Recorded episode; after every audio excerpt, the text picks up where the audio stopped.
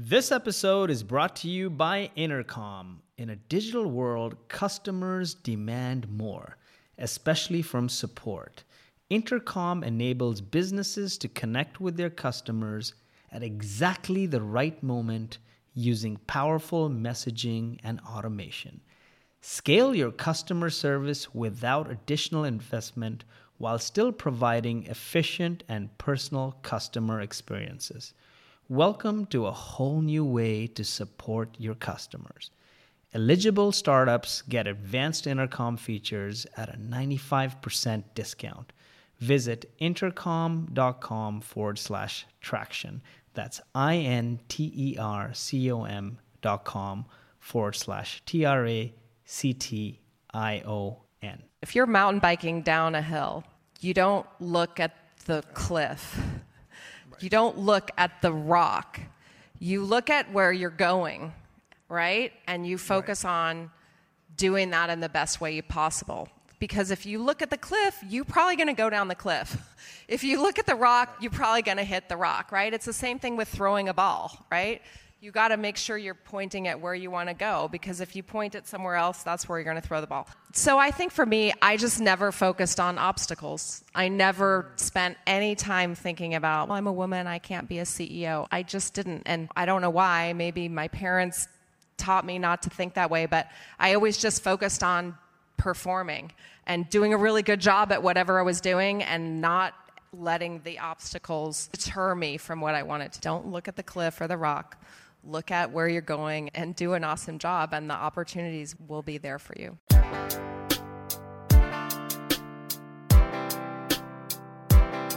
I need some traction.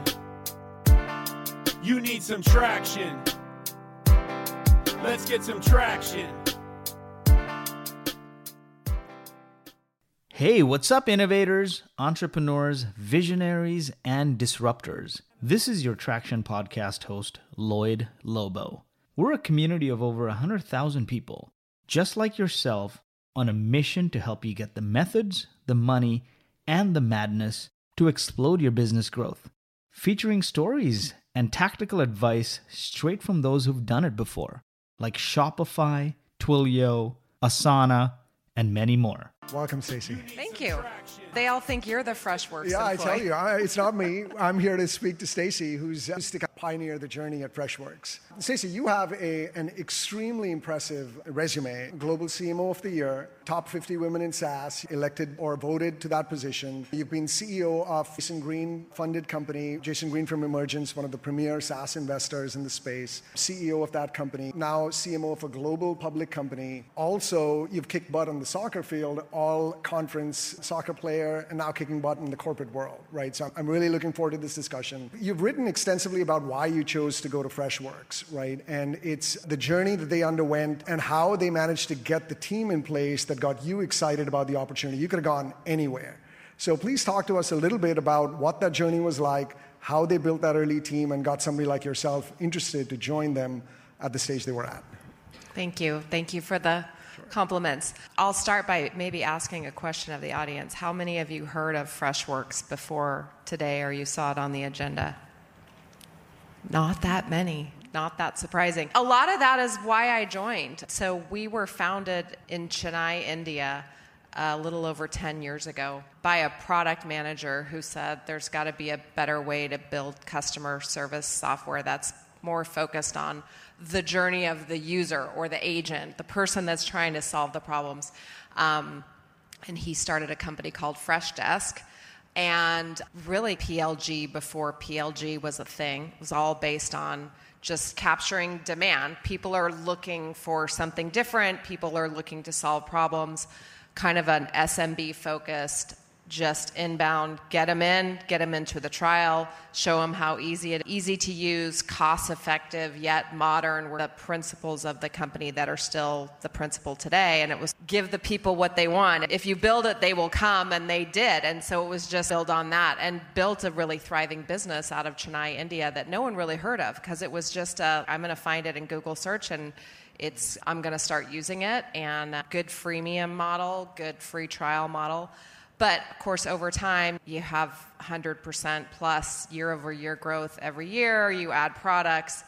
eventually Sequoia and Accel, your backers say, dude, you got to move to you got to move to North America, to the Bay Area, and put this thing on steroids. And that's what he did, our founder, Girish. So he moved to the Bay Area about three years ago from Chennai and really started building out an executive team there, really in prep to go public, but also to layer on an outbound motion and a direct sales force. I, the last session was talking a little bit about when do you do that, when do you grow up market. And for me, I had been the first marketer at Success Factors and took that through the IPO. I had been the first marketer at ServiceMax, and I had done a lot of that growth from one or two million through right. to a good liquidity event.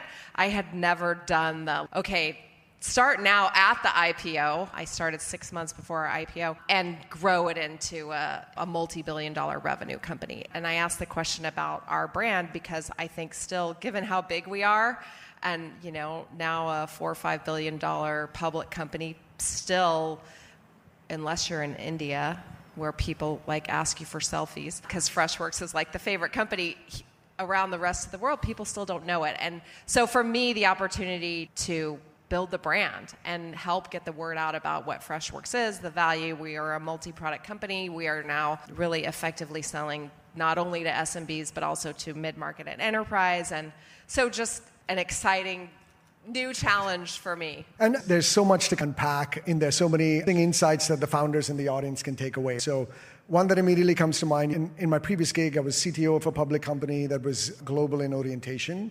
Running a team that's global, right? The challenging part is it's always middle of the day somewhere in the world. And you've got teams all over. What does a typical day in the life look like? Like, how do you guys do planning? How do you guys run your meetings? How do you do one on ones? What's what have you come to learn about running an organization of this scale, and what does that typically look like for you? Yeah, it's been a very big transition, especially for Freshworks. And I, I, was listening to the Atlassian conversation, and of course, the Zapier, like, always been remote. And that was not the case for Freshworks. Freshworks had very much an in. We have, uh, let's see, upwards of almost 4,000 people in Chennai still and people were going in the office every day, staying late. It was that was who we were, and then the pandemic hit, and then throw in the fact that CEO moved to the Bay Area. We now have executives across the world. I came in during the pan. Actually, our CFO, our CRO, myself, we all started during the pandemic. Oh, wow. Yeah, and it has not been easy. I think when you have that remote culture already and you can really endure the pandemic, but everybody, and India is a different place to be working from home.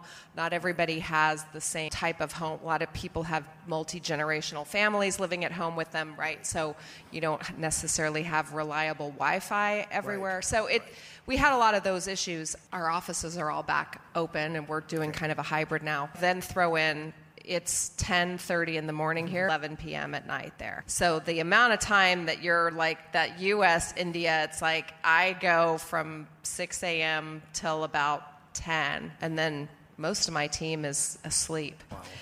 And that bookended day became hard too for everybody. They're like, you can't sustain that. You can't get on at six and then be expected to get on again at 7 p.m. until because you just you're exhausted. So we had to put some rules in, like we do morning meetings for North America, nighttime for India, which they like to come in later. So some of those things that like keeps that the vibe going, and just I think lots of one-on-ones and all hands, and some of the other principles that companies like Atlassian had always done. We had sure. to put it in place to keep it going. And then, as you're thinking about regional teams or local teams, do you try to divide it based on the team that's focus on a particular geography? Is that's the team that's going to do it? And if so, how do you get commonality across the organization? How do you keep that thread consistent across the org? We are a multi-product company. We have numerous products, and we we have a pretty BU or business unit centric model. And as we incubate new products, they almost start as like little independent startups. And because they've started that way, there's usually a very strong cross functional team. So, like, uh, product marketing is under me, but the product marketing teams are very tightly organized as part of the business units. So the fresh desk team and the Freshservice team and the Freshsales team, they all have their squad. And so we have this concept of, of teams like the product marketing team who has a product marketing leader who works for me, but they also are part of their squad, which is their business unit where they have shared goals and KPIs and they really and a lot of them are in one location together. So it helps to have that kind of a setup for us. Got it. And advice for founders in the audience, right? In the early days of companies, you're focused maniacally on going from zero to one. You've got one particular customer segment that you'll zero in on with one product, and the goal is to get ideally to double digit millions in that product before you even start thinking about either a different customer segment, a different sales motion, a different geography. Freshworks, more than pretty much most, has decided to have multiple products in multiple segments with multiple kind of go-to-market motions. And it's these are not small segments, right? You've got 100 plus billion dollar competitors in some segments in the M side, for example. There's HR that's recently launched, IT services that's launched. Please walk me through or walk us through what was the decision process there? How did you decide what product comes next? And how do you build then the org to take that on and do this effectively and not give up captured ground, get too distracted, suffer because of gluttony, things like that? Yeah. Uh, one of the other things that really attracted to fresh me to freshworks is this notion of building software and having a shared set of vision and principles about how you build software. And uh, we joke on the marketing team it started our ceo's broken tv story where he was moving and his tv broke and he couldn't get the moving company to do anything about it but it wasn't because it, he built a relationship with the agent who was trying to help him, but the agent couldn't do anything about it because he didn't have the right school, tools to help G. His name's Girish. We call him G. And that's where he was like, there's got to be a better way that I can help these agents. And what that turned into was our really strong principle around the user. And um, I think a lot of big enterprise software companies focus on the buyer, right? Which might be the CFO, it might be the procurement guy, it might be the VP of the division who says, I need these broad, deep set of features. I've got my 45 page RFP, and I want to make sure I've got the top right of the Gartner quadrant, and that's how I make my buying decision. And all of us leaders are going to vote on which product we want.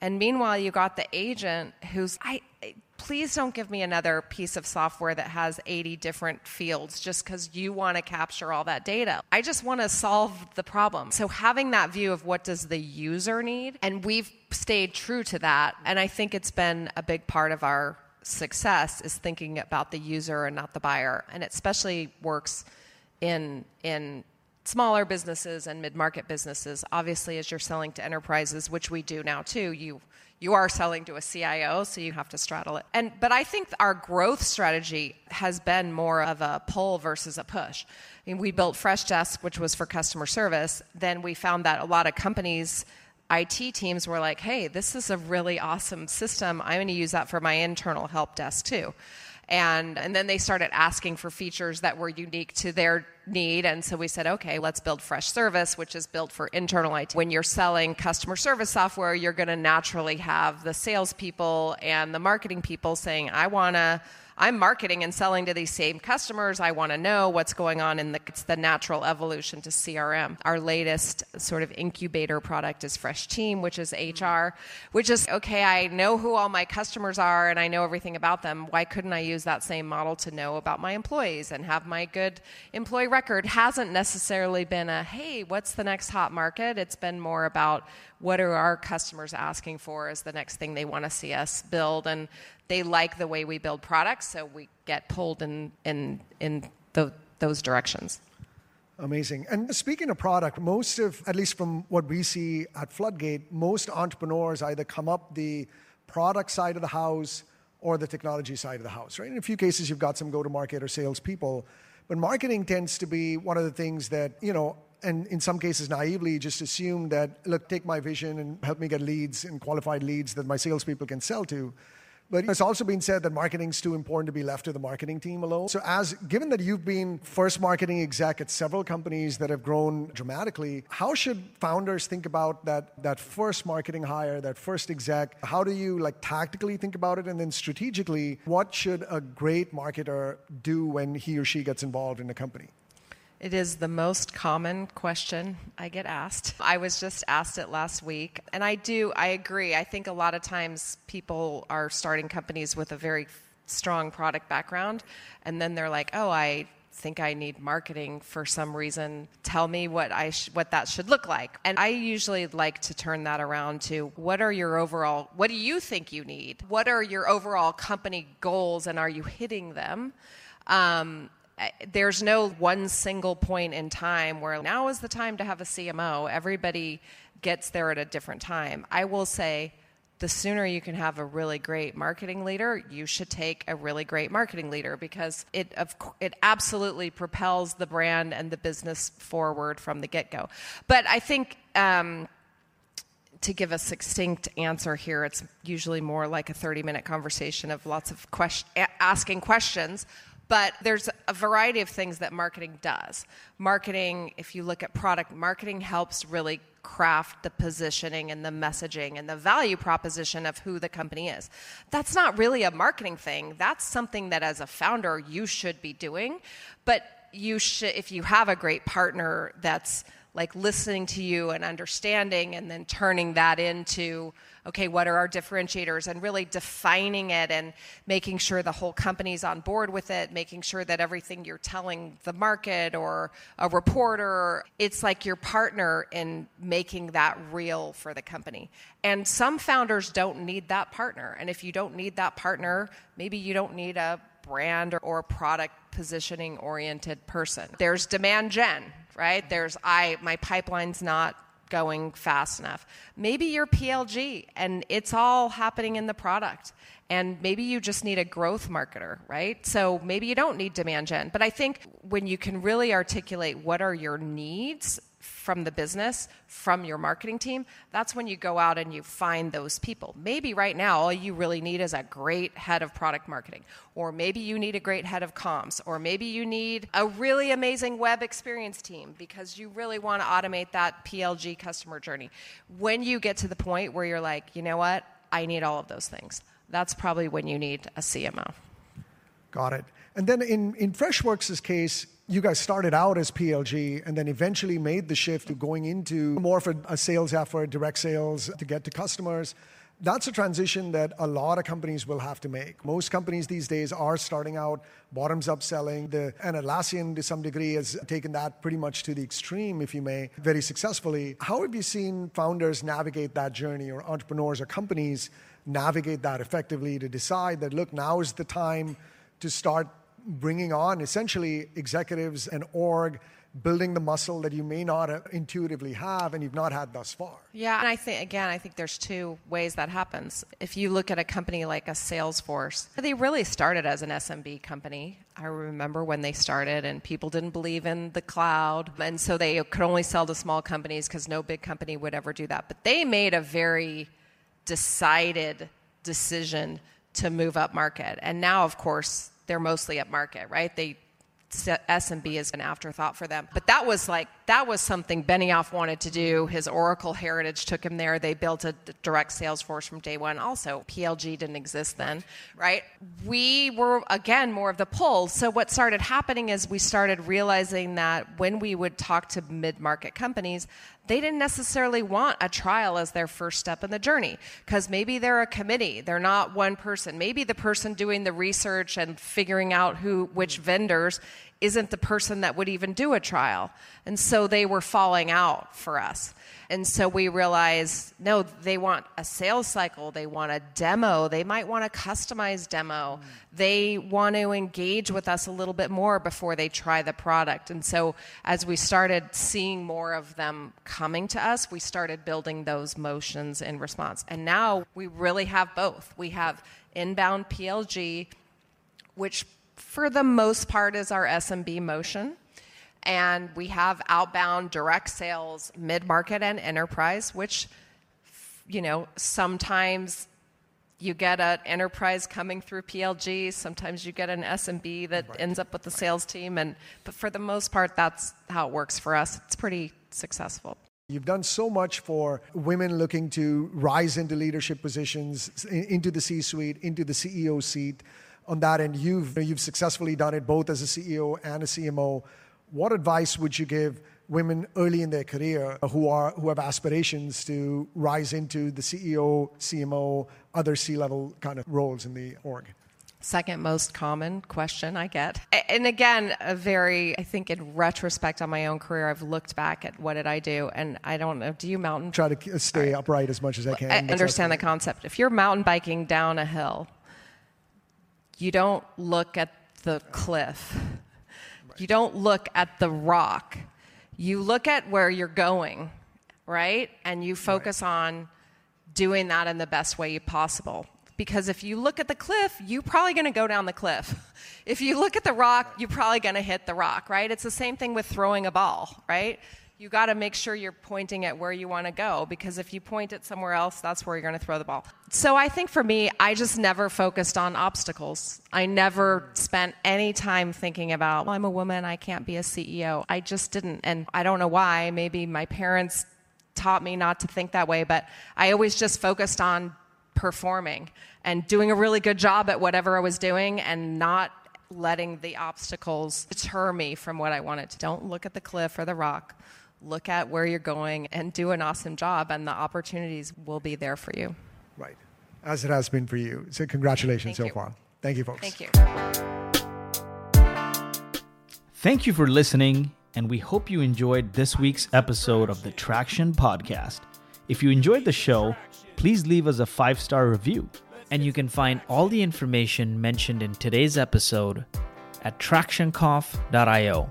That's T R A C T I O N C O N F dot I O. No, I've done some silly shit, focused on the tech stack, thinking it was brilliant.